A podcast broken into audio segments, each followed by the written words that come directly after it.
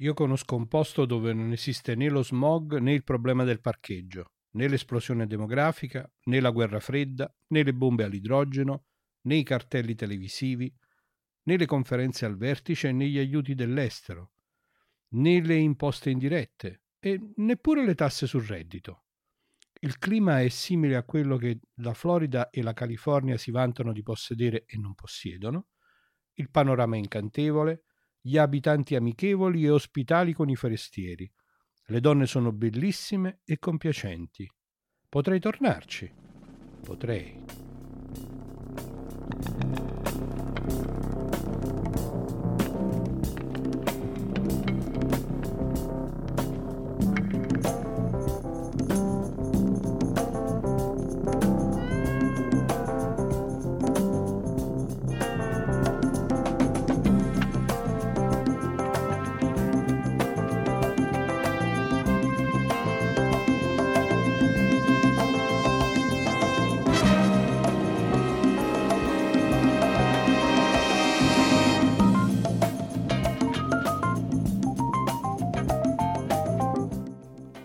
Fantascientificast presenta Resurrection Chronicles Riletture prospettiche della Golden Age fantastica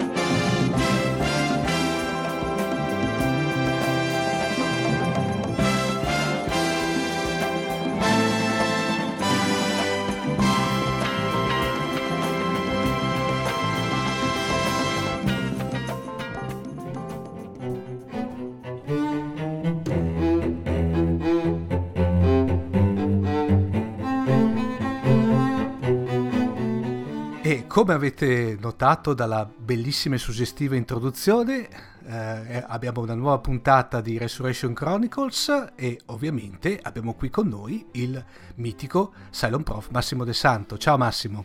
Ciao Omar, buonasera a tutti, rieccoci qui in questa seconda, abbiamo detto, stagione, seconda, seconda missione quinquennale della rubrica da me curata sulla nostra amatissima Fantascientificast e stasera eh, tenteremo di mantenere quello che avevo promesso e poi non esattamente seguito eh, nella scorsa puntata, cioè tenteremo di mantenere il discorso sulla presentazione di un singolo romanzo eh, molto secondo me affascinante eh, che per l'occasione è La via della gloria di Robert Heinlein.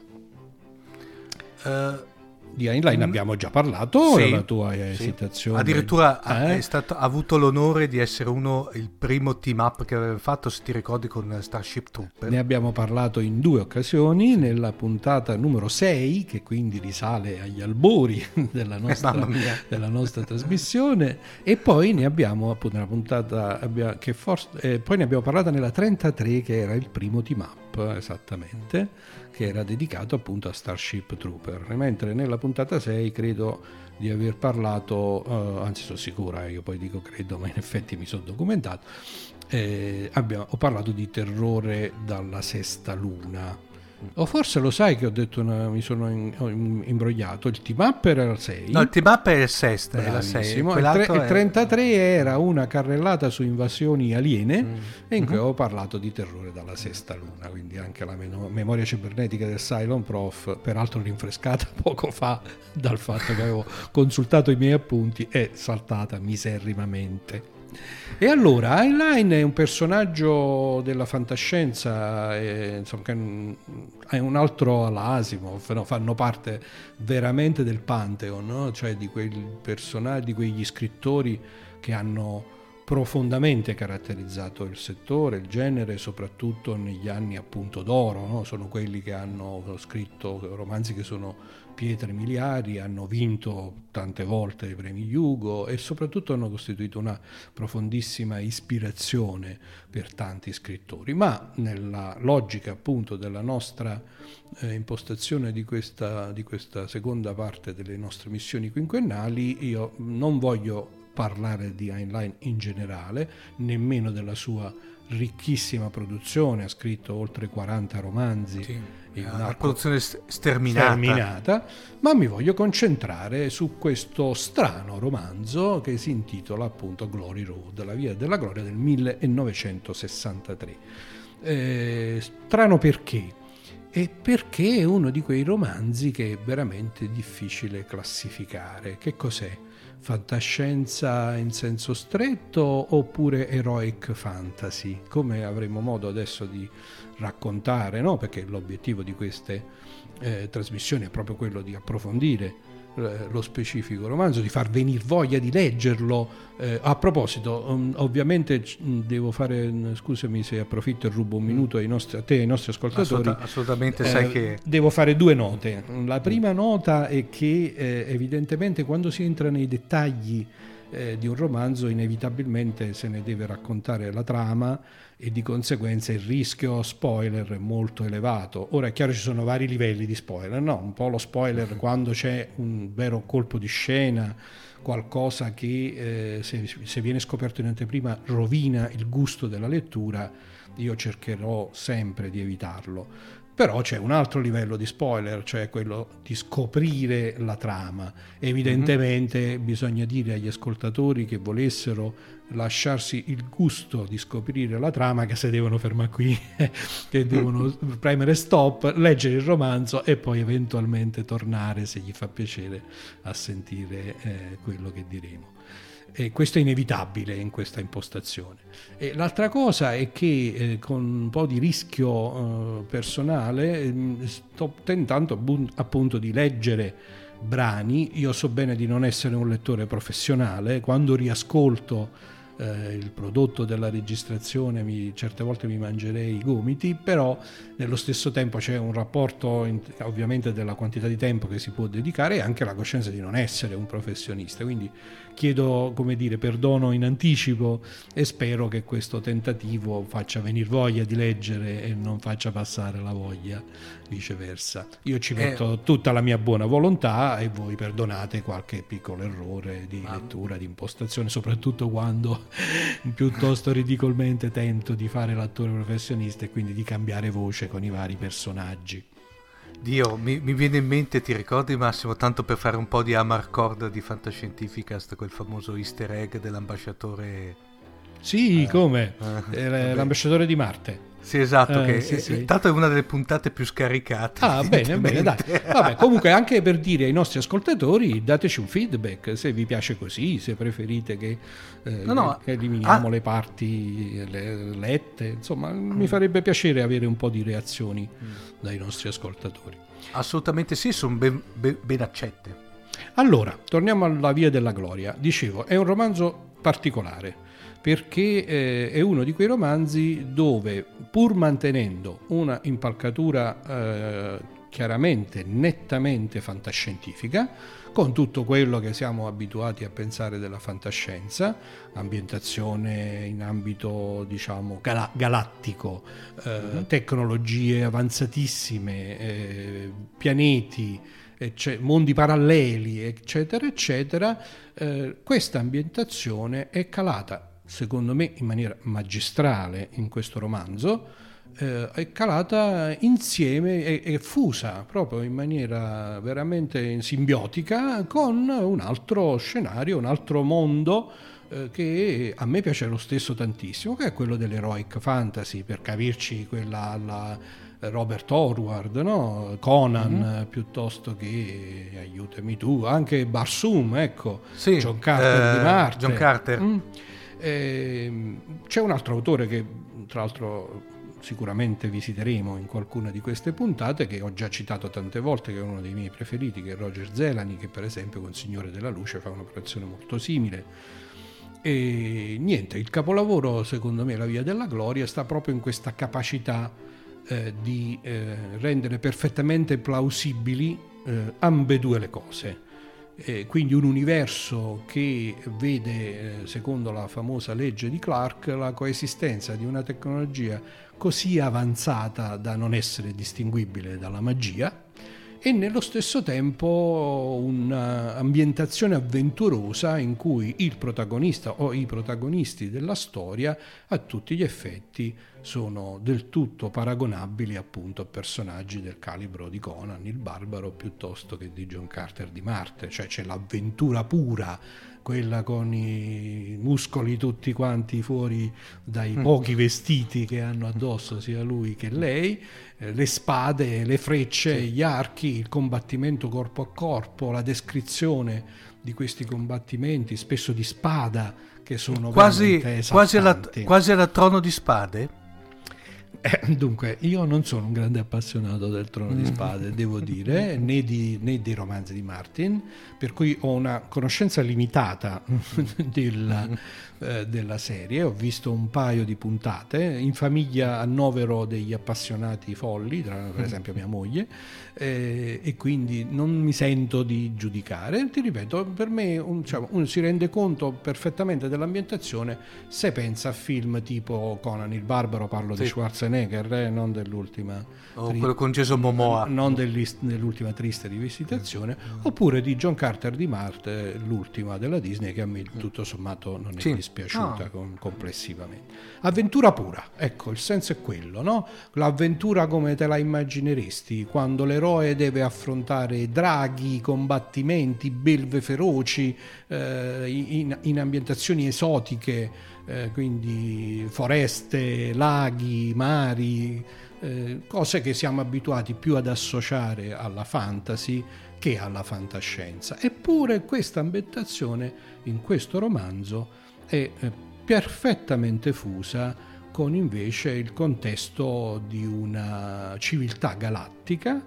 Eh, per giunta diciamo, un, si intravede un mix del concetto diciamo, standard di civiltà galattica, eh, quella diciamo, alla, alla trilogia galattica, no? cioè quella uh-huh. in un universo come noi lo conosciamo, dove però si è superata la barriera della luce, l'umanità si è espansa e questo coesiste con un concetto di mondi e universi paralleli mm, perché c'è un'introduzione dell'idea di porte tra i pianeti, dove la porta non si capisce bene se ti fa passare appunto soltanto fa un balzo intergalattico o un balzo interdimensionale. Ma questo conta poco perché in fondo poi eh, questa è l'altra caratteristica di stranezza di questo romanzo, Heinlein è uno scrittore che ci tiene moltissimo a comunicare le sue idee eh, sul, modo, sul, nostro modo di vivere, non lo nasconde proprio, non, non fa troppa sottigliezza. I suoi personaggi sono sempre dei personaggi che esprimono con molta chiarezza dei giudizi eh, su, appunto, su come è impostata la società, su qual è la forma di governo migliore, eh, su come sono fatte le relazioni tra gli uomini e cosa si dovrebbe cercare all'interno di essi.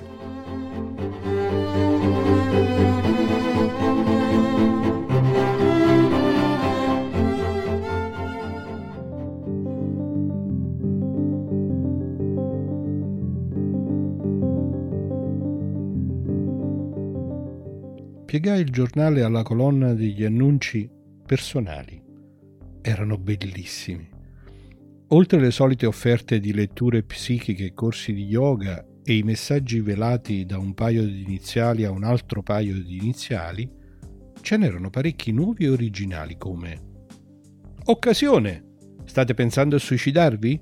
Lasciatemi il vostro appartamento e io renderò felici i vostri ultimi giorni di vita casella postale 323 HT. Oppure, gentiluomo indù non vegetariano desidera conoscere europea, asiatica o africana, colta, proprietaria di macchina sport, scopo miglioramento rapporti internazionali. Casella postale 107. E, e come si fa a migliorare i rapporti internazionali su una macchina sport? Uno era orripilante. Ermafroditi di tutto il mondo, unitevi! Non avete nulla da perdere tranne le catene. Tel Opera 5909. L'annuncio che seguiva incominciava. Siete un vigliacco? Beh, sì, certamente, se possibile, se mi viene concessa la scelta. Continuai a leggere. Siete un vigliacco? Allora questo non è per voi. Abbiamo un bisogno disperato di un uomo coraggioso. Deve avere dai 23 ai 25 anni, salute perfetta, statura almeno 1,82, peso sugli 80 kg Deve parlare correntemente l'inglese e avere qualche nozione di francese, saper maneggiare molto bene tutte le armi, avere qualche cognizione di matematica e di ingegneria, deve essere disposto a viaggiare, non avere legami familiari o sentimentali, deve essere estremamente coraggioso e bello di viso e di figura. Impiego stabile, stipendio elevatissimo, avventure gloriose, grandi pericoli, presentarsi personalmente 17 Rue Dant, Nizza, tout métage appartement D. Lessi con un senso di sollievo le indicazioni relative ai requisiti della faccia e della figura. Per un attimo mi era parso che qualcuno dotato di un umorismo un po' particolare avesse deciso di fare uno scherzo proprio a me. Qualcuno che sapeva della mia abitudine di leggere gli annunci personali. Quell'indirizzo era a un centinaio di metri dal punto in cui stavo seduto. Rilessi l'annuncio. Poi pagai l'adesione, lasciai una mancia moderata, andai all'edicola e comprai The Stars and Stripes. Andai a piedi all'American Express, ritirai il denaro e la posta e proseguì verso la stazione. Mancava più di un'ora al prossimo treno per Tolone, così andai al bar, ordinai una birra e mi sedetti a leggere. A mia madre dispiaceva moltissimo che non li avessi trovati a Wiesbaden. La sua lettera elencava le malattie dei ragazzi, i prezzi altissimi dell'Alaska ed esprimeva il rimpianto di aver dovuto lasciare la Germania. Infilai in tasca la lettera e aprì The Stars and Stripes e mi trovai a leggere. Siete un vigliacco? Stesso annuncio, dal principio alla fine. Abbassai il giornale con un grugnito. C'erano altre tre lettere, una mi invitava a fare un versamento per l'associazione di atletica della mia università, la seconda mi offriva consulenza nella scelta dei miei investimenti al prezzo speciale di soli 48 dollari annui, l'ultima era una busta non intestata, senza francobollo, evidentemente portata a mano all'American Express. Conteneva soltanto un ritaglio di giornale che cominciava Siete un vigliacco? era identico agli altri due annunci, soltanto che qui era stata sottolineata la frase presentarsi personalmente. Saltai su un tassì per andare in Rue Dant. Se mi fossi affrettato avrei avuto il tempo di sbrogliare quello strano imbroglio e prendere il treno per Tolone. Entrai al numero 17, salì correndo le scale e quando mi avvicinai all'appartamento D ne vidi uscire un giovanotto. Era alto 1,80 m e passa, era bello di viso e di figura e aveva l'aria di essere ermafrodita. Sulla porta c'era una targa. Dottor Balsamo, riceve per appuntamento, in francese e in inglese. Quel nome mi pareva familiare e vagamente fasullo, ma non mi fermai a pensarci sopra. Aprì la porta ed entrai. L'ufficio era pieno zeppo come possono esserlo soltanto gli uffici di certi vecchi avvocati francesi e le tane di ratti. Dietro la scrivania c'era un tale che pareva un ognomo, con un sorriso allegro, occhi duri, la faccia e la testa più rosee che avessi mai visto e una frangia di capelli bianchi spettinati. Mi guardò e ritacchiò. Benvenuto! Dunque lei è un eroe? E all'improvviso mi puntò contro una pistola grande la metà di lui, pesante quanto lui. Era così grande che avresti potuto entrare nella canna con una Volkswagen. Non sono un eroe, dissi incattivito. Sono un vigliacco. Sono venuto qui soltanto per scoprire che razza di scherzo è questo. Scattai da una parte mentre colpivo quell'arma mostruosa, gli colpì il polso e gliela presi, poi gliela restituì. La smetta di giocare con quel gingillo o glielo ricaccio in gola. Ho fretta. È lei il dottor Balsamo? È stato lei a mettere quell'annuncio? Su, su, fece lui per nulla irritato. Che giovane impetuoso. No, il dottor Balsamo è là dentro. Indicò con le sopracciglia due porte che si aprivano nella parete di sinistra. Poi premette un pulsante che era sulla scrivania, l'unica cosa in quella stanza che fosse posteriore ai tempi di Napoleone. Entri. Lei la sta aspettando. Lei. Quale porta? Ah, la dama o la tigre? Ha importanza? Un eroe lo saprà. Un vigliacco sceglierà la strada sbagliata convinto che io stia mentendo. Alesi, vit, vit, snell! Presto, Mac! Io lanciai uno sbuffo e aprì di scatto la porta di destra. Il dottore mi voltava le spalle e stava controllando un apparecchio appoggiato contro la parete di fronte. Indossava uno di quei camici bianchi dal colletto alto preferiti dai medici.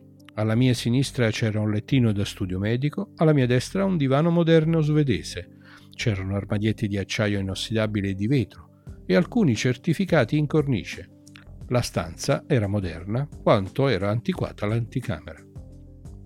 Mentre io chiudevo la porta, lei si voltò, mi guardò e disse quietamente Sono molto contenta che tu sia venuto. Poi mi sorrise e disse sottovoce Sei bellissimo e mi venne tra le braccia.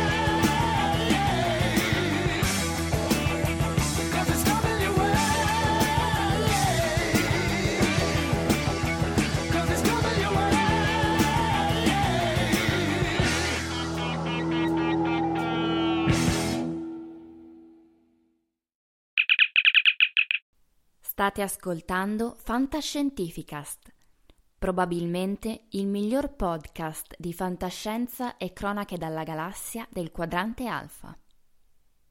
www.fantascientificast.it Email redazione chiocciolafantascientificast.it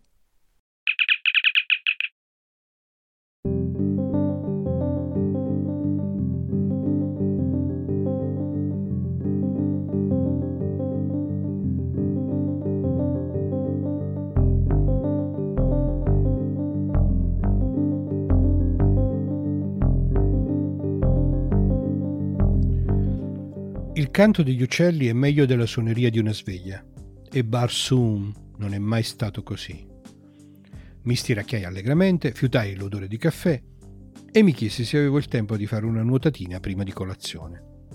Era un'altra giornata perfetta, azzurra e limpida, e il sole era appena sorto ed io avevo voglia di ammazzare qualche drago prima di pranzo. Draghi piccoli però. Repressi uno sbadiglio e mi alzai. L'elegante padiglione era scomparso e la cassetta nera era quasi pronta. Non era più grande di un pianoforte. Star era inginocchiata davanti al fuoco e incoraggiava il caffè. Quella mattina era una donna delle caverne, vestita di una pelle splendida, ma sempre meno splendida della sua. Proveniva da un ocelot, forse, o dai magazzini Dupont. Come va, principessa? dissi. Che c'è per colazione e dov'è il tuo chef? Faremo colazione più tardi, rispose Star. Adesso ti darò soltanto una tazza di caffè troppo bollente e troppo nero. È meglio che tu sia di malumore. Rufo ha già cominciato a parlare con Igli. Mi servì il caffè in un bicchiere di carta. Ne bevetti la metà, mi scottai la bocca e sputai. Il caffè si classifica in cinque categorie discendenti: caffè, discreto, passabile, cattivo e schifoso. Quello non era più in su del quarto gradino. Poi mi fermai di colpo. Avevo intravisto Rufo e la compagnia. Una compagnia molto abbondante. Sull'orlo del nostro terrazzo naturale qualcuno aveva scaricato l'arca di Noè. C'era di tutto, da Yavarkar agli Zebù, e quasi tutti avevano lunghi denti gialli. Rufo era di fronte a quella linea di picchettanti, a una distanza di dieci piedi, di fronte a un cittadino particolarmente grosso e sgraziato. E in quel momento il bicchiere di carta si spaccò e io mi scottai le dita. Ne vuoi ancora? domandò Star. Mi soffiai sulle dita. No, grazie. Quello è Igli? È proprio quello là in mezzo, che Rufo sta stuzzicando. Gli altri sono venuti per lo spettacolo, puoi ignorarli. Certuni hanno l'aria famelica, quasi tutti i più grossi sono come il diavolo di Cuvier, erbivori. Quei leoni enormi ci mangerebbero, ma soltanto se Igli vince la discussione. Il vero problema è Igli. Guardai Igli più attentamente. Sembrava l'erede dell'uomo di Dundee, tutto mento e niente fronte, e riuniva in sé le caratteristiche meno affascinanti dei giganti, degli orchi del libro rosso della magia, un libro che non mi è mai piaciuto troppo era vagamente umano, in un senso piuttosto libero del termine. Era alto un buon mezzo metro più di me e mi superava di 3 o 400 libbre in fatto di peso. Ma io sono molto più carino. Il pelo gli cresceva addosso a ciuffi e sembrava un prato incolto e si capiva subito, senza bisogno che qualcuno lo dicesse, che non aveva mai usato un deodorante per uomo. I suoi muscoli erano enormemente nodosi e non si era tagliato le unghie dei piedi. Star, dissi io. Che genere di discussione abbiamo in corso con lui? Tu devi ucciderlo, mio signore. Io tornai a guardare Igli. Non possiamo negoziare una coesistenza pacifica? Ispezioni reciproche, scambi culturali e così via? Lei scosse il capo. Non è abbastanza intelligente per questo genere di cose. È qui per impedirci di scendere nella valle. E se non sarà lui a morire, moriremo noi. Io aspirai profondamente. Principessa, ho preso una decisione. Un uomo che obbedisce sempre alle leggi è più stupido di chi le viola ad ogni occasione.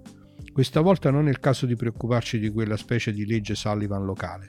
Voglio il lanciafiamme, un bazooka, qualche bomba a mano e il fucile più pesante dell'armeria. Puoi mostrarmi come devo fare per tirarli fuori? Lei riattizzò il fuoco. Mio eroe, disse lentamente, mi spiace moltissimo, ma non è tanto semplice. Hai notato ieri sera, quando abbiamo fumato, che Rufo ci ha acceso le sigarette con le candele? Non ha usato neppure un accendino? Beh, no, non ci ho fatto caso. Questa regola contro le armi da fuoco e gli esplosivi non è una legge come quelle che avete sulla Terra, è qualcosa di più. È impossibile usare qui quegli arnesi, altrimenti quegli arnesi verrebbero usati contro di noi. Vuoi dire che non funzioneranno? Non funzioneranno. Forse l'espressione più adatta è dire che sono stregati. Star, guardami in faccia. Forse tu credi nelle stregonerie, io non ci credo e scommetto 7 contro 2 che non ci crede neppure quel Tommy. Ho intenzione di accertarlo. Sei disposto ad aiutarmi a disfare il bagaglio? Per la prima volta Star si mostrò veramente sconvolta. Oh mio signore, ti supplico, non farlo. E perché no? Perché il solo tentativo sarebbe disastroso di per sé stesso. Credi che io non conosca meglio di te i rischi e i pericoli e le leggi di questo mondo? Sei disposto a credermi quando ti dico che non voglio vederti morire e quando ti dico che la mia vita e la mia sicurezza dipendono da te? Ti prego. È impossibile non credere a Star quando la mette su questo tono. Io dissi pensieroso. Forse hai ragione, altrimenti quel tizio laggiù porterebbe un mortaio da 180 come pistola. Uh, Star, ho un'idea migliore. Perché non ce ne torniamo per la strada da cui siamo venuti e non ci stabiliamo in quel vecchio posticino dove abbiamo preso le trote? Fra cinque anni avremo una bella fattoria. Fra dieci anni, se circola la voce, avremo anche un bel motel con una grande piscina e un magnifico prato. Lei sorrise appena. Mio signore Oscar, non possiamo tornare indietro. E perché no? Saprei trovare la strada ad occhi chiusi. Ma loro ci troverebbero, non Igli ma molti altri come lui verrebbero sguinzagliati per trovarci e ucciderci. Sospirai di nuovo. E va bene, dicono che i motel lontani dalle autostrade principali sono un cattivo investimento, in ogni modo. Fra tutta quella roba c'è un'ascia da combattimento, forse potrei riuscire a tagliargli i piedi prima che mi noti? Lei scosse di nuovo il capo. E adesso che c'è? domandai. Devo combatterlo con un piede in un secchio? Credevo che qualsiasi arma tagliente, qualsiasi arma spinta dalla sola forza dei miei muscoli fosse permessa. È permessa, mio signore, ma non servirà. E perché? Igli non può venire ucciso. Vedi, non è realmente vivo, è una creatura artificiale, resa invulnerabile proprio per questo scopo. Le spade, i coltelli e le asce non possono tagliarlo, rimbalzano. L'ho visto con i miei occhi. Vuoi dire che è un robot? No, se stai pensando a ingranaggi e rotelle e circuiti stampati. Eh, golem sarebbe più giusto. Igli è un'imitazione della vita. Poi Star aggiunse. È meglio di una creatura viva sotto molti aspetti, poiché non c'è alcun modo di ucciderlo, nessun modo che io conosca. Ma il peggio è che Igli non è né intelligente né equilibrato. È dotato di concetto ma è incapace di giudizio Rufo lo sta lavorando adesso, te lo sta riscaldando, facendolo infuriare in modo che sia incapace di pensare. Davvero? Caspita, devo ricordarmi di ringraziare Rufo, ringraziarlo di cuore, credo. Ebbene, principesse, adesso cosa dovrei fare? Lei allargò le mani come se fosse chiarissimo. Quando sarai pronto, abbasserò le difese e poi tu lo ucciderai. Ma hai appena detto... mi interruppi. Quando hanno abolito la legione straniera hanno lasciato ben poche occasioni per i tipi romantici. Un Bopa avrebbe potuto sbrogliare quella faccenda, Conan pure, o Oak Cars, o anche Don Chisciotte, perché quell'Igli aveva all'incirca le dimensioni di un mulino a vento. Benissimo, principessa, continuiamo. È lecito sputarmi sulle mani o sarebbe barare? Lei sorrise, senza mostrare le fossette, e disse in tono grave. Mio signore Oscar, ci sputeremo tutti sulle mani. Rufo e io combatteremo al tuo fianco. Vinceremo o moriremo tutti.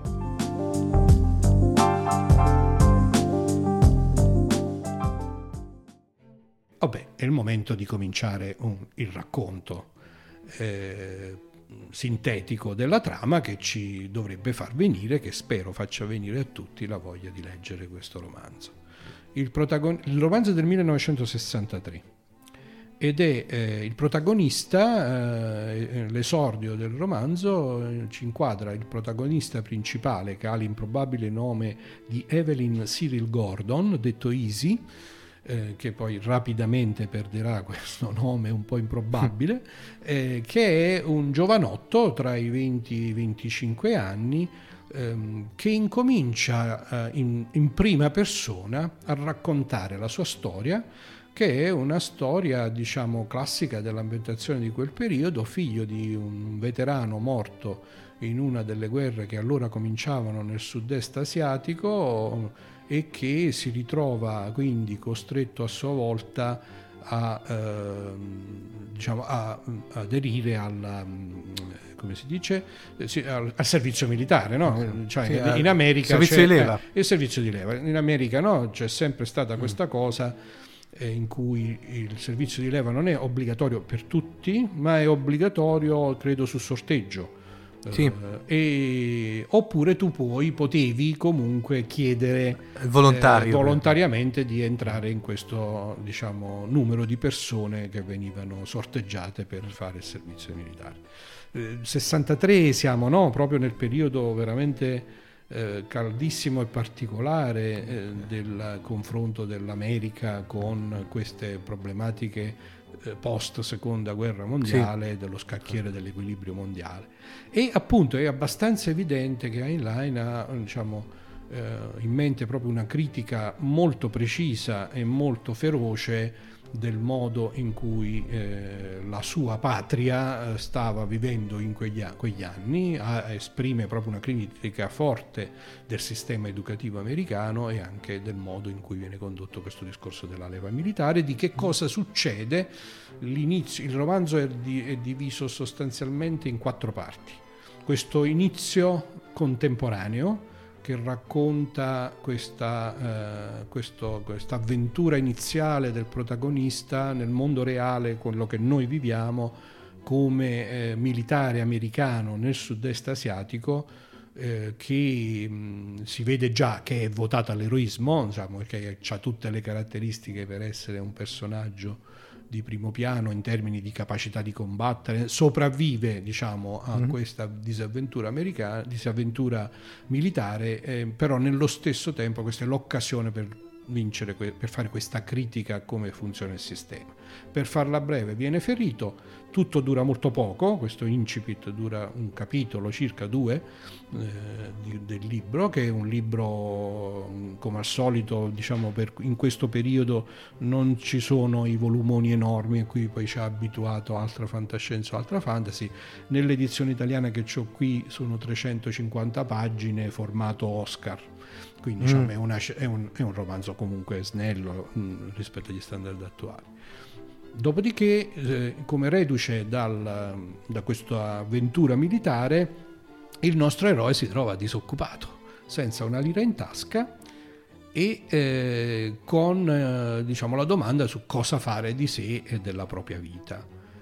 E in uno dei transiti per cui per il rientro in patria ha, un incontro stupefacente con una donna bellissima. Ora già diciamo, vabbè, questo è abbastanza uno stereotipo, ma vi posso assicurare che per come viene raccontata è una, uh, una, delle motivazioni fondamentali per continuare a leggere il romanzo, per dire vediamo come va a finire con questa donna bellissima. e infatti va a finire proprio bene, perché senza entrare appunto particolarmente nei dettagli, la donna bellissima in questione in realtà sta cercando proprio lui.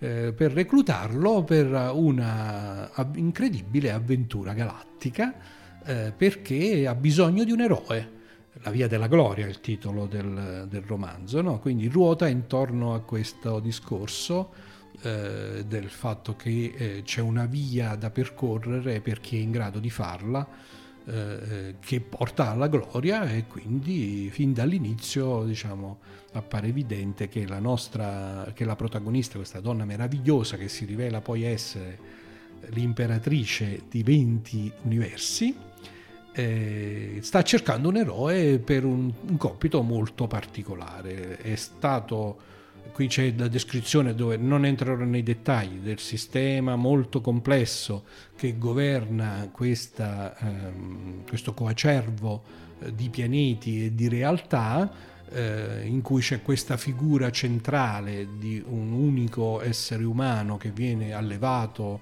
eh, con eh, tecniche particolari, che ha doni particolari per diventare imperatore in un senso tutto strano, no? che si può solo leggere, che non posso raccontare, eh, e che questa, e tutto questo sistema ruota intorno a un'altra idea tipica della fantascienza, e cioè che eh, da un lato l'arco della vita della singola persona possa essere molto allungato e dall'altro lato che sia possibile conservare in maniera eh, completa e definitiva la, le, la somma delle esperienze di una persona e trasmetterla ad un'altra sotto certe particolari condizioni. Quindi un sistema di questo diciamo impero galattico che è completamente diverso da quello che abbiamo raccontato nella trilogia galattica di Asimov eh, che ruota intorno al fatto che gli imperatori sopravvivono a se stessi sotto forma di queste registrazioni delle personalità e delle esperienze che hanno avute e queste vengono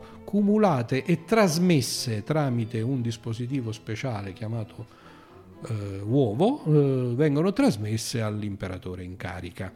E chiaramente che succede se qualcuno ruba l'uovo? Eh, che, eh, questo, eh, che salta tutto.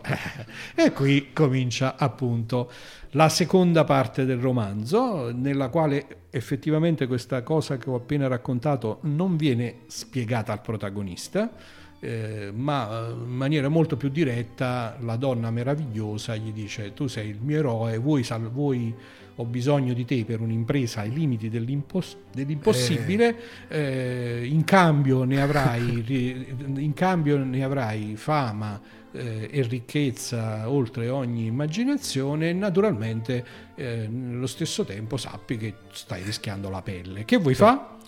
praticamente un'abile, un'abile, operazione di marketing. Una meravigliosa operazione di marketing arricchita dal fatto che, come Heinlein racconta, questa donna è, mm, diciamo, eh, dieci volte più bella di Elena di Troia e quindi che insomma è un po' complicato eh, resisterle. Sì, come fa uno a dirle di è no? È un po' complicato resisterle e in ogni caso il nostro eroe che insomma non, in realtà quello stava cercando, no? Tutto, tutta la storia iniziale fa capire che lui in fondo ha una domanda proprio profonda sulla sua vita e che per il tipo di persona che è non si adatterebbe mai a una vita tranquilla. Eh, e allo scorrere a di- diventare un meccani- una parte del meccanismo della società contemporanea, ma lui vuole fare l'eroe, quindi da lì parte l'avventura. Ora la cosa bellissima, seconda parte del romanzo, che, viene, che racconta come appunto il nostro eroe, che si chiamerà d'ora in poi Scar, da una cicatrice che è rimasta sul viso dalla disavventura militare di cui raccontavo poco fa, ovvero Oscar, come lo chiama mm. appunto la Bella, che a sua volta si chiama Star, e quindi si chiameranno Star e Scar. Mm. Eh, questa coppia accompagnata ci vuole sempre no? la spalla al, al, al, per completare il tutto, accompagnata da un improbabile eh, avventuriero di nome Rufo eh, che appunto è factotum tuttofare, cuoco, assassino prezzolato, eccetera, eccetera, e che poi, questo non lo dico, si svelerà nel resto della trama, avere anche un legame poi particolare con eh, la protagonista femminile, quindi il trio Scar, Star e Rufo parte per questa avventura di riconquista del, eh, dell'uovo eh, che consente il trasferimento di personalità. Eh, naturalmente di tutto questo Oscar non sa nulla, lo scoprirà poi nella terza parte del romanzo. La parte 2 è è la parte principale ed è gustosissima, almeno per i miei personali gusti. Spero che incontri anche quelle di molti dei nostri ascoltatori che avranno voglia e piacere di leggerlo, perché appunto eh, incastra una serie di eh, scene, di mh, eh, combattimenti, di eh, diciamo, un percorso verso la riconquista di questo tesoro costituito da questo dispositivo fantastico in cui il nostro eroe si dimostra l'eroe che è, quindi riesce in maniera anche spiritosa, devo dire, ad unire sia eh, il divertimento dell'avventura pura con eh, tutto quello che ci possiamo immaginare in termini dei più terribili nemici, dico solo che l'ultimo, quello che poi diciamo, viene sconfitto alla fine e porta alla riconquista dell'uovo, si chiama il, div- il divoratore di anime. Eh? Eh, quindi Però... diciamo, è veramente bello, il tutto anche inframmezzato eh, da un'ulteriore serie di mh, avventure eh, con un pizzico, una traccia eh, è un altro tema classico di Heinlein, di erotismo, mm. eh, che peraltro serve all'autore anche per mettere in discussione e diciamo anche alla berlina mm. Alcuni costumi e alcune eh, modalità di rapporto tra i sessi che caratterizzano eh, la nostra società, in particolare se uno immagina l'America degli anni 60. Eh, dove quindi già in quegli anni c'era proprio un conflitto abbastanza aperto eh, tra quelle che erano le correnti e le tendenze che sarebbero poi sfociate nel fenomeno hippie piuttosto che sì. nel 68. Tra l'altro, eh, Massimo, sì. permettimi di ricordare che tra l'altro è cosa di questo periodo che la morte di Manson, che Manson si ispirava a Straniero in terra straniera di Heinlein, fra parentesi. Straniero in terra straniera è un'altra opera mm. molto complessa che devo dire, mm, per esempio, quella lì a me non piace perché lì... No, eh, neanche a me, non mi è esaltato. La storia, la storia viene troppo asservita a questo tentativo Uh, di critica sociale. Di critica possiamo... sociale, sì, anche se è evidente che lui lo fa proprio deliberatamente, mm. no? Però lì secondo me eh, poi appunto la cosa gli ha preso un po' la mano o comunque quello era il suo scopo e io ho trovato Lo straniero in terra straniera un libro di lettura poco piacevole. Invece La via no. della gloria io continuo a leggerlo un paio ecco. di volte all'anno circa eh. perché lo trovo veramente divertentissimo.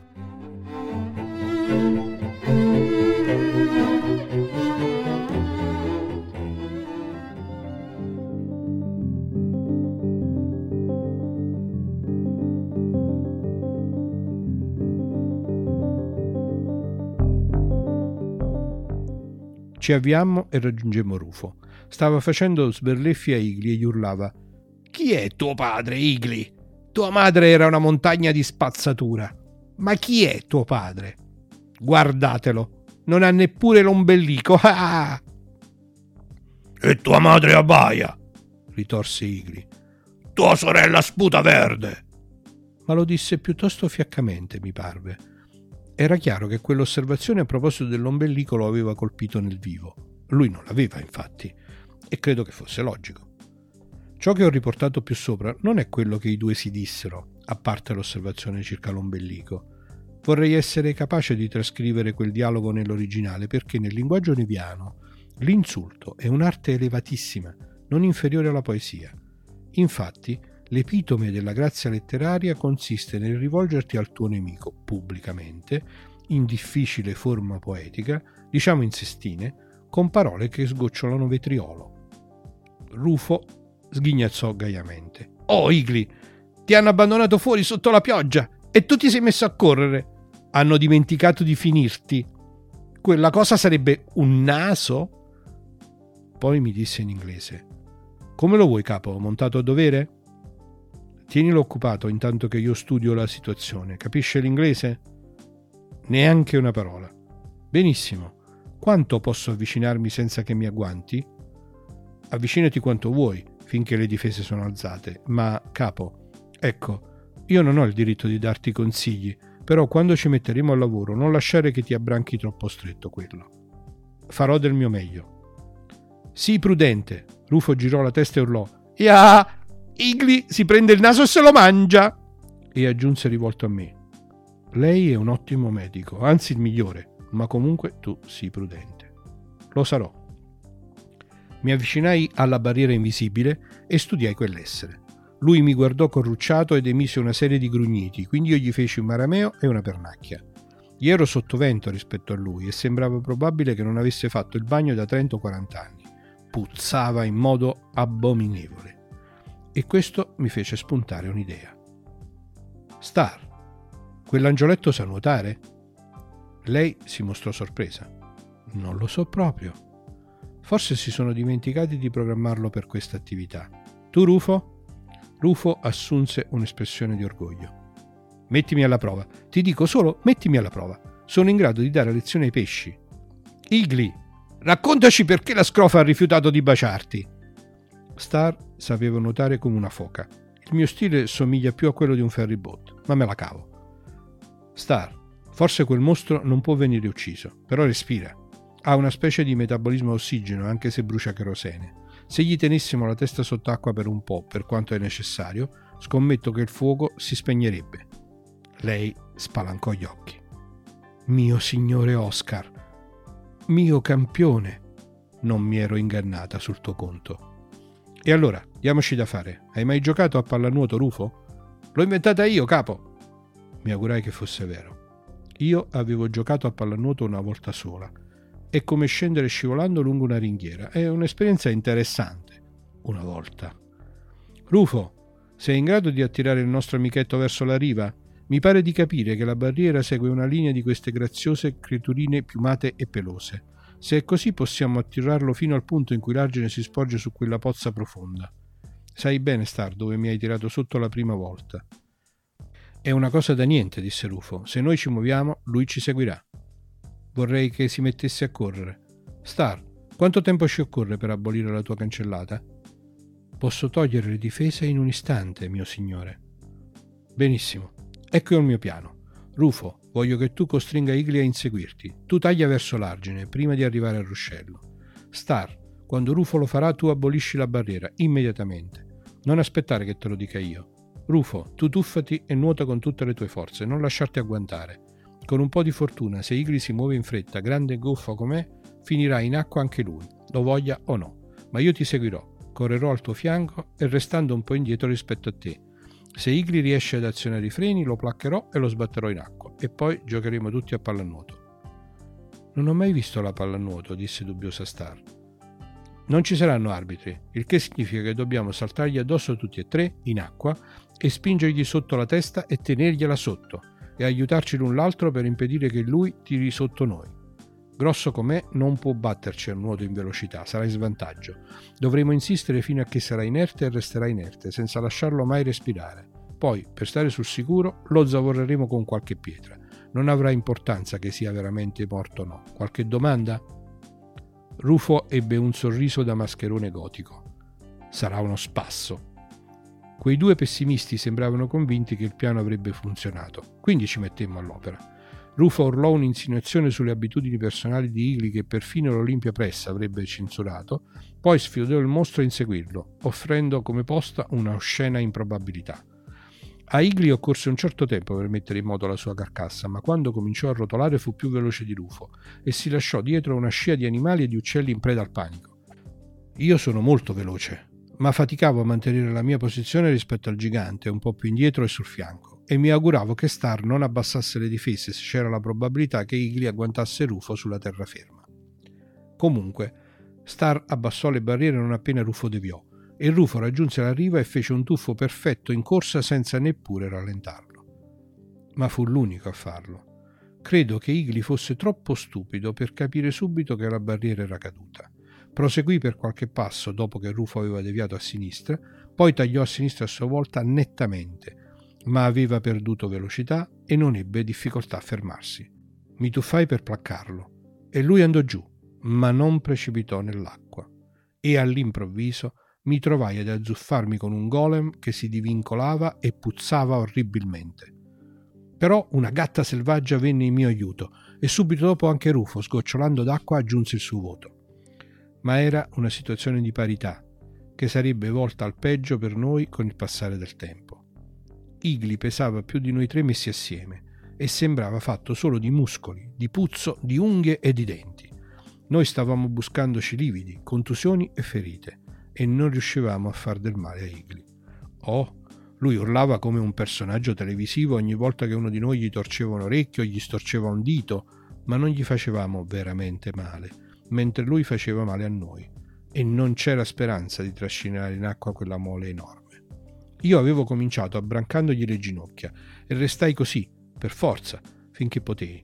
mentre Star cercava di abbassargli un braccio e Rufo cercava di abbassargli l'altro. Ma la situazione era fluida. Igli si divincolava come un serpente a sonagli con la spina dorsale spezzata e riusciva sempre a liberarsi un braccio o una gamba e cercava di morsicare e schiacciarci. Riuscì a inchiodarci in bizzarre posizioni e io mi trovai aggrappato a un piede calloso mentre cercavo di storcerglielo e intanto gli guardavo nella bocca spalancata, grande come una trappola per orsi e meno attraente. I suoi denti avevano decisamente bisogno di un'energica pulizia. Così gli spinsi in bocca il pollice del suo piede. Igli urlò ed io continuai a spingere e ben presto non ebbe più la possibilità di urlare. E continuai a spingere. Quando ebbe inghiottito la propria gamba sinistra fino al ginocchio, riuscì a liberarsi il braccio destro dalla stretta di Star e si afferrò la gamba quasi scomparsa. E io gli afferrai il polso. Aiutami! gridai a Star. Spingi! Lei capì e mi aiutò a spingere. Il braccio gli finì in gola fino al gomito e la gamba andò ancora più giù. Andò giù, anche un pezzo di coscia finì nella bocca. Rufo ci stava aiutando. Infilò la mano sinistra di Igli oltre le guance, tra le mascelle. Igli non si dibatteva più con tanta forza ormai, probabilmente perché gli mancava l'aria. Così infilargli in bocca anche il pollice del piede destro richiede soltanto decisione. Rufo tirava all'indietro le narici pelose, mentre io gli premevo sul mento con un ginocchio e Star spingeva. Continuammo a spingere, guadagnando un centimetro alla volta senza mai sostare. Igli tremava ancora e cercava di liberarsi quando noi lo arrotolammo su se stesso, fino ai fianchi, e quando già le sue ascelle fedite stavano per scomparire. Era come rotolare una palla di neve al contrario. Più spingevamo, e più diventava piccolo e più la bocca si allargava. Era lo spettacolo più brutto che avessi mai visto. Ben presto si ridusse alle dimensioni di un pallone da mare, poi di un pallone da calcio, poi di un baseball e io me lo feci rotolare tra le palme e continuai a spingere con forza. Una palla da golf, una biglia, un pisello e finalmente sulle mie mani restò soltanto un po' di sudiciome untuoso. Rufo trasse un profondo respiro. Così imparerà a mettersi i piedi in bocca quando è davanti a gente migliore di lui. Chi vuol fare colazione? Eh, prima voglio lavarmi le mani, dissi io. Facemmo il bagno, tutti e tre. Usammo parecchio sapone. Poi Star curò le nostre ferite e istruì Rufo perché medicasse le sue. Rufo ha ragione. Star è il migliore dei medici. L'unguento che adoperò non bruciava, le ferite si richiudevano. I cerotti flessibili che vi applicava non avevano bisogno di venire cambiati e cadevano da soli a tempo debito senza lasciare né infezioni né cicatrici. Rufo aveva una brutta morsicatura.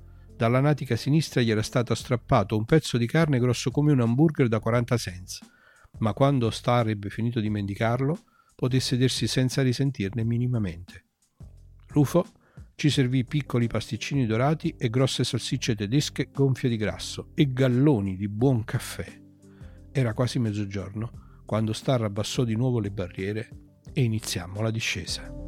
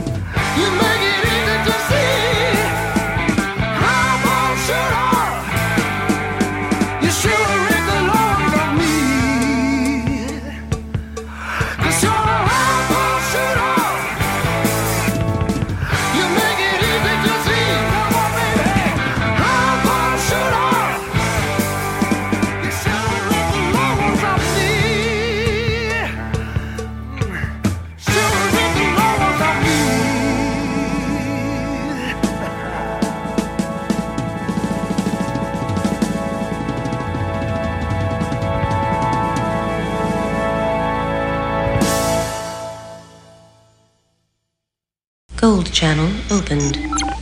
Da oggi potete supportare Fantascientificast anche con Patreon. Perché Patreon? Realizzare questo podcast è un piacere per noi, un momento di svago e un'occasione per parlare di qualcosa che ci appassiona, coinvolgendo una comunità aperta e attiva. Da quando esistiamo, siamo entrati in contatto con molte persone e l'entusiasmo rispetto a ciò che facciamo ci ha fatto davvero piacere. Fantascientificast è liberamente accessibile e scaricabile gratuitamente da voi ascoltatori. Nonostante ciò, realizzare un podcast ha dei costi. L'hosting su Podbean, le licenze SIAE, l'hardware e il software utilizzati comportano costi mensili che attualmente sono coperti dai nostri risparmi personali. Molto liberamente voi ascoltatori potete contribuire ad alleviare questi costi. Patreon ci dà la possibilità di modulare i livelli di donazione e le milestone rappresentano ciò che potremmo fare con adeguati livelli di finanziamento. Grazie sin d'ora a chi vorrà contribuire tramite l'apposito bottone sul nostro sito oppure visitando la nostra pagina Patreon www www.patreon.com slash fantascientificast.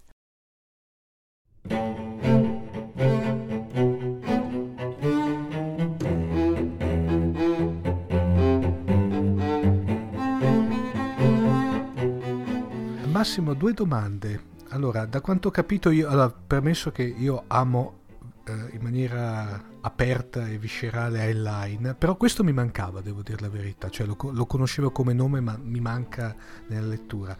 Da quanto ho capito, se vuoi è eh, una sorta di sublimazione di tutta quella critica, eh, come dicevamo, sociale ma anche istituzionale, eh, tra l'altro poi quando soprattutto in certi eh, punti della bibliografia di Heinlein, mi riferisco per esempio a Starship Trooper quando era stato accusato di militarismo, quando in effetti militarismo non era. Sì, lui perché... riesce sempre a stupire, se uno diciamo, legge la produzione di Heinlein si mm. accorge mm. che lui eh, mantenendo costante una vena critica, però certe cam- volte è pesante però anche, cambia spesso volte. punto di sì. vista no? e quindi sì. ci sono dei romanzi in cui sembra no, sposare un'ideologia totalmente libertaria eh, hippie o quel che si voglia un altro in cui sembra un convinto militarista di estrema destra un sì, altro, lui, quindi Diciamo che po- polleggia su tutto l'arco costituzionale. Sì, ecco, anche diciamo. su altri temi. Uno in sì. cui sembra un maschilista sfegatato, un altro in cui sembra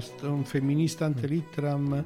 È veramente molto bello. Insomma, se uno ha la pazienza di leggere, ah, beh, poi la pazienza, per la verità io mi sono divertito tantissimo nel corso Sì, ma poi Highline eh. almeno a me mi, mi, mi, ti cattura poi, nel senso che vai avanti a leggerlo Racconta, perché vuoi vedere come va a finire, no? Scrittore. Quello poi è il tocco dei grandi scrittori, no? Cioè quando riescono, ovviamente un, anche, anche i grandi scrittori hanno poi anche a seconda dei gusti personali, hanno mm. momenti più alti e momenti eh, meno significativi della loro produzione, però eh, forse la pazienza a cui mi riferivo è quella di rimettere insieme tutti i pezzi, mm. in cui ti accorgi che è una persona, un uomo che sull'arco di 40 anni di produzione letteraria si è divertito a toccare con maestria tutte le tematiche, tutti i generi, e li ha ricondotti a lanciare una serie di, quantomeno di idee e di messaggi eh, che ti fanno riflettere. Poi lui propone alcune cose, ma devo dire, eh, in, soprattutto in romanzi tipo La Via della Gloria, è evidente che lo fa con una for- forma di autoironia, eh, per cui ti spinge a pensare, non ti costringe a prendere una decisione che sia necessariamente la sua. Infatti il romanzo non finisce con la, con la eh, conquista di questo tesoro l'uovo, ma anzi lì subentra un punto di svolta perché l'eroe appunto ha percorso la via della gloria, ha raggiunto quello che sembrava l'obiettivo principale, ma è proprio lì che comincia la domanda vera eh, del tipo ok, e mo che si fa? Anche perché appunto la bella meravigliosa eh, che è stata motivaz- una delle motivazioni principali, la motivazione principale, perché si vede abbastanza chiaramente fin dall'inizio che il nostro eroe non è che ci tenga particolarmente a diventare ricchissimo, no? ma che più invece è attratto veramente da questo sentimento di, di, passione, di amore nei confronti di questa donna meravigliosa che si scopre essere l'imperatrice di 20 universi e che quindi deve tornare al suo lavoro. E il suo lavoro è governare 20 universi e per un eroe che è stato il protagonista di queste avventure meravigliose, ha sconfitto il divoratore di anime, eccetera, eccetera, eccetera, che fa? Diventa il regal marito? È mica facile. Quindi c'è una quarta parte del romanzo, una parte finale, mm, proporzionalmente, appunto, come dicevo, la prima parte breve, un paio di capitoli, la parte centrale è eh, sostanzialmente quella che mm, prende più della metà del romanzo, abbondante, eh, dopodiché c'è un quarto finale all'incirca nella quale si alternano due ulteriori pezzi, uno è questo in cui nel contesto galattico il nostro eroe scopre questa civiltà complessa, qui più fantascientifica, ma in realtà eh, quello che scopre è il, eh, il contrasto, il problema di che fa un eroe quando ha percorso la via della gloria e per giunta la sua amata si scopre che non è tanto sua, ma eh, anzi, diciamo, anzi mm. eh, pur con, con, piena franchezza, cioè, insomma, poi anche be- molto bello questo, questo, questo racconto di questo rapporto. Che fa? Che si fa? E l'ultimissimo pezzo è il ritorno sulla Terra dove alla propria epoca eh, dove diciamo, ci sono le riflessioni finali con eh, l'ultima chiara connotazione e pensiero che non è possibile per uno che ha vissuto questo e che ha quelle caratteristiche ritornare nella tra virgolette normalità e quindi appunto dal grande scrittore che è Heinlein lascia un finale aperto in cui si capisce che il nostro eroe torna sulla via della gloria e tornerà ad avere tante avventure.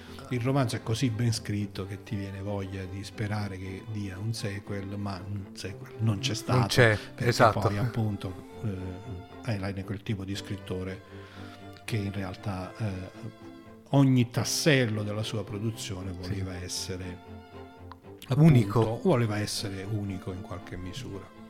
E, e niente, questo, mm, raga, leggetelo, è bellissimo.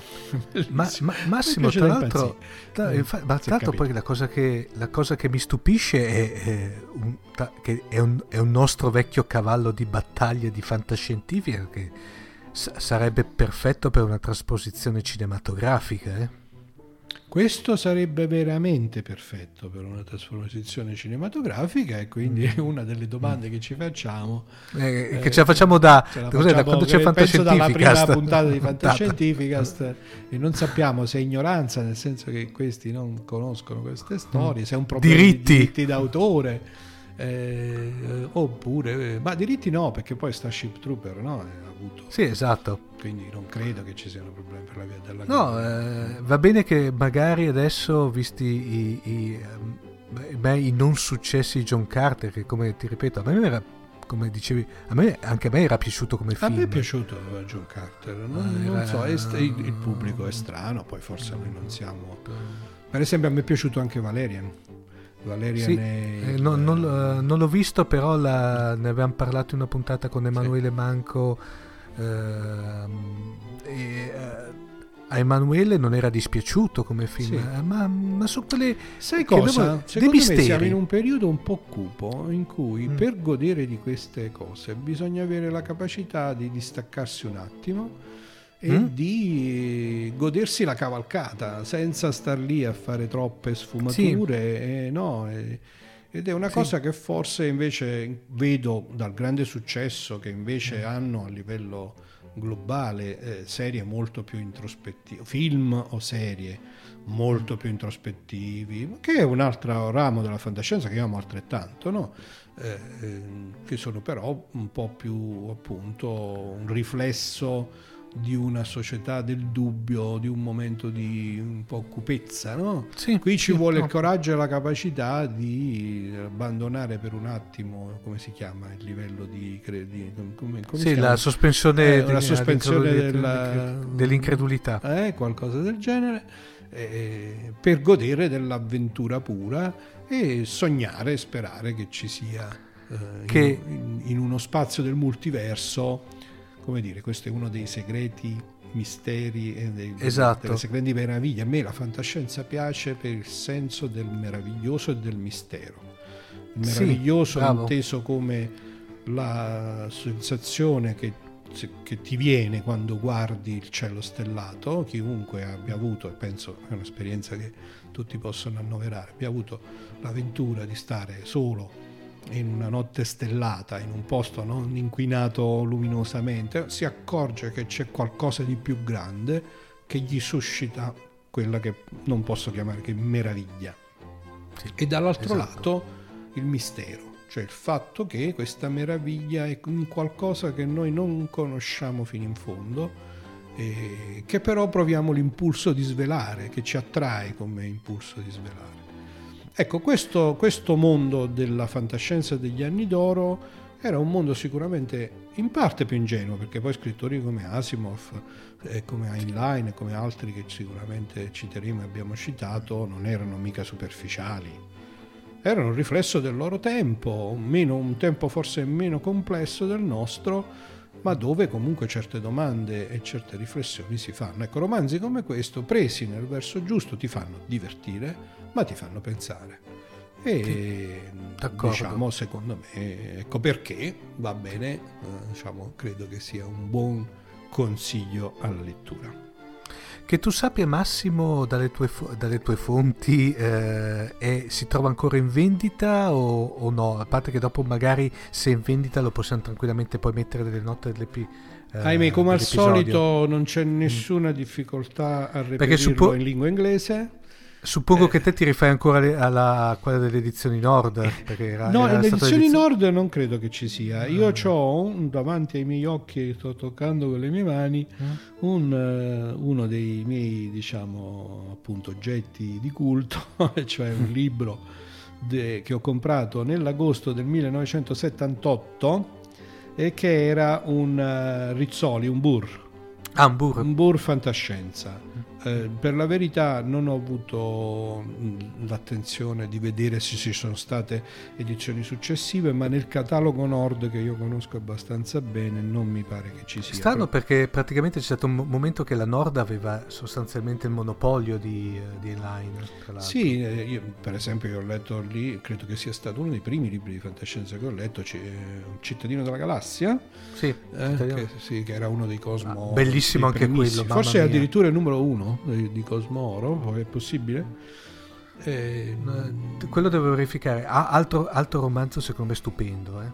Non ti so dire se La Via della Gloria è stato rieditato in italiano, eh, sicuramente è disponibile anche in formato ebook eh, in lingua inglese. Eh, Allora, ma- potenza, potenza di internet sto controllando adesso, diciamo che no, Massimo. Le ultime edizioni sono... L'ultima edizione in italiano è quella che è in mano te, per cui quella della Burr. e credo che sia un po' complicata da trovare. del Eh, no, no, anzi, 1978. devo dire, in, un, in un noto sito di, eh, dedica- di- eh, il, più, il più grosso sito e famoso sito di commercio elettronico che c'è, quello che comincia con la N e finisce con la N, Mhm. così almeno non facciamo pubblicità, ecco, no? esiste, lo, lo trovi usato tranquillamente. Ah, Sono- vedi, vedi, beh, questo poi c'è quello dell'usato. eh. Però, come sempre, devo dirvi, eh, per chi vuole e chi può, eh, l'originale è sempre, eh, Sì. è sempre meglio. eh. Cioè, Guarda, io ho fatto- grandi scrittori sono grandi scrittori, anche la devo dire che i nostri traduttori, soprattutto all'epoca, questa è una traduzione, ti posso dire subito, lo sfoglio mentre parliamo, di... Vediamo un po'. Roberta Rambelli, eh beh, Mhm. E Roberta Rambelli è una grande della traduzione, e quindi la versione italiana è gustosissima, però quella inglese. Beh, comunque ti devo dare ragione Massimo perché proprio prima hai citato un, un romanzo da Cittadino Galassia che facendo uno sforzo immane, nel senso che però dopo si è rivelato anche molto piacevole, l'ho letto re- abbastanza recentemente in lingua originale, è, è un'altra cosa. Eh. Eh sì, beh, è un po' come le serie televisive. È po', è, esatto, è come eh, vedere, certo. bravissimo, bravissimo, sì. come vedere, per pur bravi che siano i nostri doppiatori, sentirli in originale, uh, ci sono certe cose che sono irriproducibili Beh, con un adattamento e con un doppiaggio. Così. Comunque, dai, siccome abbiamo appena detto che si trova facilmente usato, sì. per chi volesse leggerlo in versione italiana è anche abbastanza facile da procurare. Bene, Massimo, direi che a questo punto cogliamo anche l'occasione per fare gli auguri. E direi di sì, perché quando registriamo questa puntata ormai siamo veramente abbastanza vicini alle più belle festività dell'anno e quindi chiudiamo questo 2017 con da parte mia un augurio di Santo Natale e di un 2018 ricco di avventure fantascientifiche per tutti. Assolutamente sì. Eh, beh, io a questo punto, dato che eh, molto probabilmente durante il periodo festivo magari uscirà qualche puntata di repertorio, chiamiamola così. Colgo anch'io l'occasione a nome mio e soprattutto di tutti gli altri membri dell'equipaggio di Fantascientificast per fare gli auguri ai nostri ascoltatori, magnifici ascoltatori di buon compleanno, eh, sì, buon compleanno, buone feste, buon Natale. E... Ti sei ricordato che andiamo verso il sesto compleanno di Fantascientificast. Di Fantascientificast. Eh, eh, e, lì, e lì però Massimo... Lì, lì si, fa il botto, quattro... eh, là si fa il si botto. fa il botto perché eh. visto che non abbiamo festeggiato in maniera degna i cinque anni, ci rifacciamo sui sei. Esattamente. Perché diamo l'avvio di questa nuova missione quinquennale. Vogliamo anche dire ai nostri ascoltatori che il 2018 porterà un ospite importante e famosa sui nostri microfoni? Eh, beh, quello ma, Massimo. O ce lo teniamo di... come notizia per la prossima puntata? Ma io, eh, Massimo, io. Allora, diamo come dire un mini spoiler che ne abbiamo già parlato di questa ospite. Va bene, allora limitiamoci a Pu- questo. Può andare bene così? Va bene dici? così, così facciamo venire un po' di appetito, dai. Ok. E poi sveleremo il mistero in una delle prossime puntate. Va bene, ciao Massimo, grazie ancora. Ciao a tutti, auguri, auguri. auguri.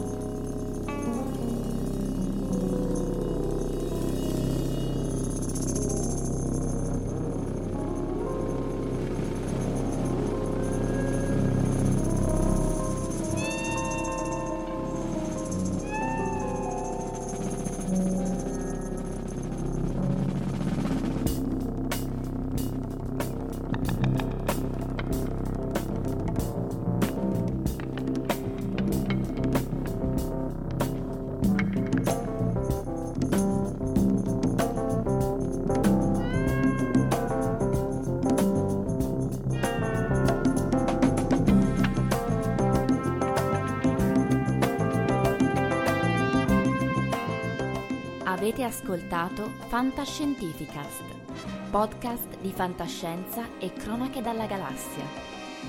Da un'idea di Paolo Bianchi e Omar Serafini, con il contributo fondamentale e decisivo del Cylon Prof Massimo De Santo e la partecipazione straordinaria di Elisa Elena Carollo. www.fantascientificast.it Email redazione chiocciola fantascientificast.it. Tutte le puntate sono disponibili sul nostro sito, su Apple iTunes e su Podbean all'indirizzo podcast.fantascientificast.it. Potete seguirci e interagire su Facebook alla pagina Fantascientificast e su Twitter sul profilo chiocciola fantascicast. Se volete, potete lasciarci una valutazione a 5 stelle su Apple iTunes e sostenerci con Patreon tramite l'apposito bottone sul nostro sito oppure visitando la nostra pagina Patreon www.patreon.com slash fantascientificast. Nessun byte e nessun tribolo sono stati maltrattati durante la produzione di questo podcast. L'equipaggio di Fantascientificast vi augura lunga vita e prosperità e vi dà appuntamento alla prossima puntata lungo la rotta di Kessel.